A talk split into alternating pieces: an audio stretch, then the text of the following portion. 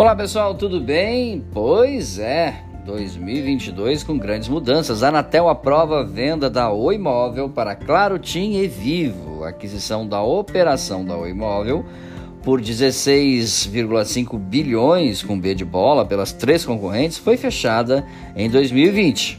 Porém, a Anatel impõe condicionantes. O negócio ainda depende da aprovação do CAD. Vamos ver um pouquinho mais sobre isso, sobre a venda aí da Oi, você que tem planos da Oi? Bom, com condicionantes, a Agência Nacional de Telecomunicações, a Anatel, então autoriza na, na segunda-feira do dia 31 de janeiro, ok? A venda da rede de telefonia móvel da Oi para o consórcio formado pelas concorrentes, Claro, TIM e Vivo.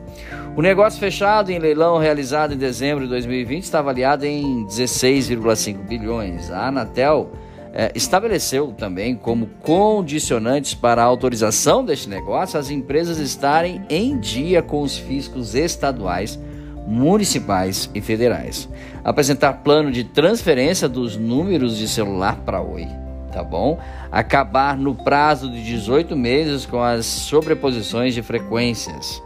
Apresentação de compromissos que viabilizem o atendimento das metas do Plano Geral de Universalização e apresentação de garantias referentes aos compromissos da abrangência ainda pendentes de atendimento. Não é uma fusão fácil de se fazer, não é uma, uma ação muito fácil, porque envolve tecnologia de três grandes e megas é, em, é, empresas telefônicas, não, não só do Brasil, mas do mundo, né? mundo inteiro. Bom. Além disso, a Anatel determinou que a Claro, TIM e a Vivo apresentem cada uma um plano de comunicação aos consumidores com o cronograma referente ao processo de migração. Os canais de comunicação para tirar dúvidas do consumidor sobre migração precisam estar claros e atuantes.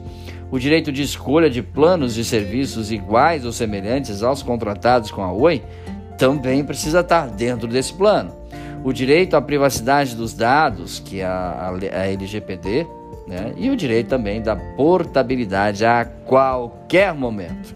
Bom, por fim, então, a decisão da Anatel, para você que nos ouve hoje, indica que não poderá haver migração automática de fidelização nem cobrança de ônus contratual em virtude de eventual quebra de fidelização dos contratos dos usuários né, dos produtos da Oi Móvel incluindo os combos que tinha na Oi, tá bom? A transação ainda precisa ser aprovada pelo Conselho Administrativo de Defesa Econômica, o CAD, ok? E aí começa a tramitar no Brasil essa mudança, essa fusão. Bom, em novembro do ano passado, a Superintendência Geral do órgão aprovou com restrições o negócio. O parecer ainda será votado pelo Tribunal do CAD, tá bom? O Conselho Administrativo de Defesa Econômica. Nada mais, nada menos, isso quer dizer que as quatro grandes virarão três grandes empresas. Antigamente era Oi, Claro, TIM e Vivo e agora começa apenas Claro, TIM e Vivo, aguardando a entrada de novas grandes empresas de telefonia celular e que vão abraçar, é claro, né, é, é a tecnologia 5G que está chegando ao Brasil a todo vapor. E aí, será que vai dar certo? Será que vai dar errado? O que, que você acha? Tá aí a notícia para você. Mais dicas sobre marketing, tecnologia, podcasts e vídeos você encontra no site dbmarketingdigital.com.br. Um grande abraço, até o nosso próximo encontro. Tchau, pessoal.